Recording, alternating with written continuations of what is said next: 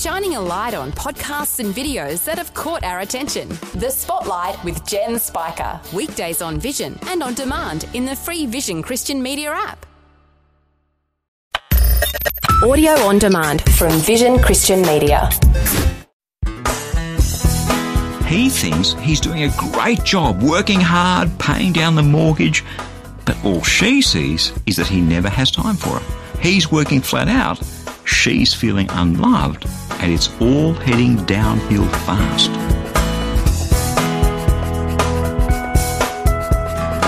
Hi, I'm Berni Dymet, and welcome again to the program today as we take a look at quality time in your relationships from a different perspective.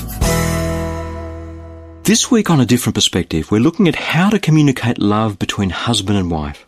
Actually, you can apply it to any loving relationship. So often, a wife and a husband, well, they want to love one another, but they just don't know how. It turns out that all too often, they're talking different languages. He gives her flowers, but all she wants is his attention. She wants to spend time with him when he's dying inside because all he wants her to do is to stroke his cheek. These things are so deep, they're so buried in our DNA that it even hurts to talk about these needs sometimes. That's why this week we're stepping our way through Gary Chapman's book, The Five Love Languages, because it's not enough for us to want to love our wives or our husbands. We need to know how. And today we're looking at quality time as the second of those five love languages. Time poor is the trendy expression at the moment. Time poor takes busy and elevates it to, wow, you're important because you're time poor. There are so many things. You know, there's work and there's entertainment and there's housework and there's shopping and there's spending and there's travelling and there's the kids. And a lot of it, as we've looked at on, on previous programs of a different perspective, is about accumulating stuff. But stuff doesn't make us happy. We can go on a flash holiday and get there and still not be happy. You can spend as much money as you like on stuff, but it still won't make us happy because it's relationships that bring us that satisfaction. Relationship with God, relationship with husband and wife, relationship with family, relationship with friends. And these days it seems that, that just keeping our heads above water takes 99% of our time. And the other 1%, we're so exhausted, we've got no time for relationships, we've got no time to give anything. We're looking through that great book, and I would encourage you to go and buy the book and read it because it is a really good book. The Five Love Languages by Gary Chapman. The five love languages that he lists are words of affirmation, which we looked at yesterday, quality time, which we're about to look at today, receiving gifts, which we'll look at tomorrow, acts of service the next day, and finally on Friday, physical touch. And it turns out that for each one of us, one or maybe two of those are our primary love languages. In other words, we need our wife or our husband, as the case may be, to speak their love into our lives using these languages. If my primary language is physical touch, which it is, then receiving gifts just never works for me. Or words of affirmation, I tell you, I don't need them much. I need my wife to stroke my face and say, I love you. And that's how I experience her love by and large. Sure, we need all of those things, but we're coming down to what's the primary way in which each one of us experiences love, takes it in. Now, when we look today at, at quality time, quality time is not about being in the same place together. You can be in the same place with your husband or wife, but not have quality time because quality time speaks about attention. It speaks about focus. A woman can be just yearning to have the undivided attention of her husband, and he thinks, oh, I'll buy her some roses, that'll do it. As though somehow quality time and roses are equivalent. They are not to someone whose primary way of assimilating love is by spending quality time with her husband. I'll let you in on a secret. I am not naturally good at quality time. It is not my primary love language. It is not what I do naturally. I'm a doer. I, I do stuff. I work hard, then I rest, I'm a typical male specimen.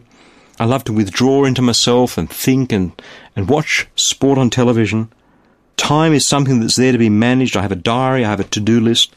The first hint early in our marriage where I knew something wasn't quite right was when Jackie said, Don't you ever dare put me into your diary. I never want to see in your diary appointment with wife. I thought, why not? It seems perfectly logical to me. I have to manage my time. I put my wife in there at four o'clock to have a cup of coffee with her. That didn't work for Jackie. Turns out that quality time is one of her two primary love languages. Acts of service is the other. We'll talk about that another day. And for her, it means exactly what I just talked about. It means focus, it means conversation, it means attention. And unless she receives my undivided attention, she doesn't feel loved. Can you see the explosive potential of this? I am outcome oriented. I am your classic time poor guy who does lots of stuff. And this guy meets this girl who just wants to spend time with him. And his answer is to schedule the time in his diary. How do I know if my soulmate needs quality time? How do I know if he or she is someone who, who really understands my love when I spend quality time with them? Let me ask you, have they ever said to you, You never spend any time with me. You're always talking on the phone to other people, but not to me. Chances are that person needs your quality time in order to experience your love. Email, mobile phones, we're so connected and available to other people, our soulmates miss out. So I've had to learn. It's not been a natural thing for me. I have had to say, I married my Jackie and she needs this, and so I have to learn to do this for her. And here are some of the things that I've come up with.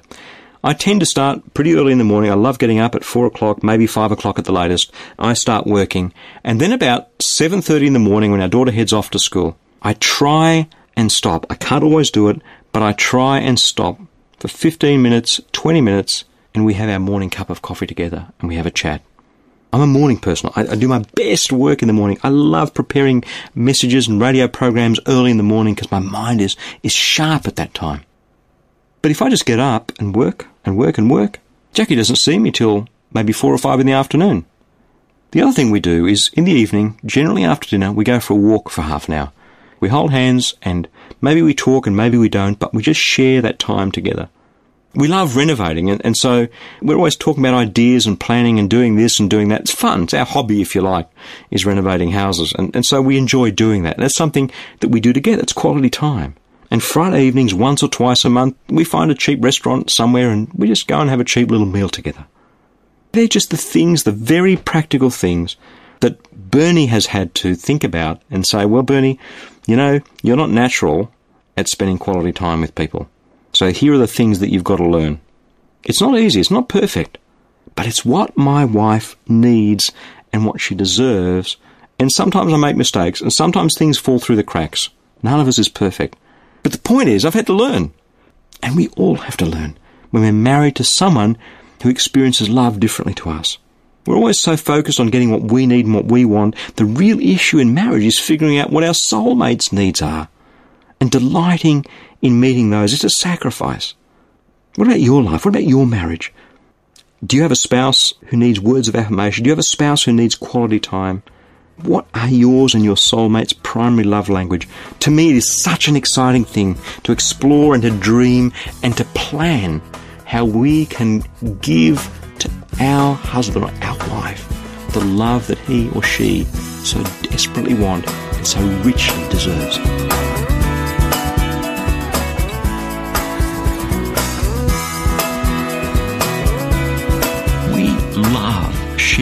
Gospel with as many people as possible so they can experience a real and tangible relationship with Jesus.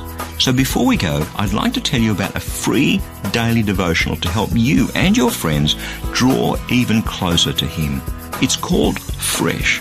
Each day you'll receive a powerful scripture verse together with some words of inspiration, hope and encouragement. And the best news is that it's completely free, delivered right to your inbox each and every day where you can choose to read, listen or watch the daily video. Completely up to you. It's God's Word fresh for you each day. To receive your free e-devotional, just jump onto the website freshdevotional.org. You'll see the fresh e-devotional sign up waiting right there for you.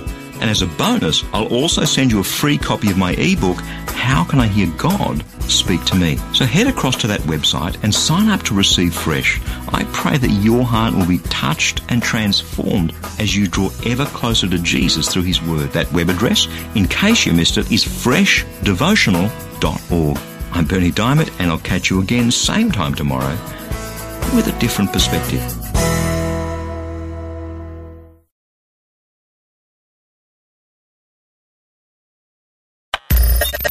Thanks for taking time to listen to this audio on demand from Vision Christian Media. To find out more about us, go to vision.org.au.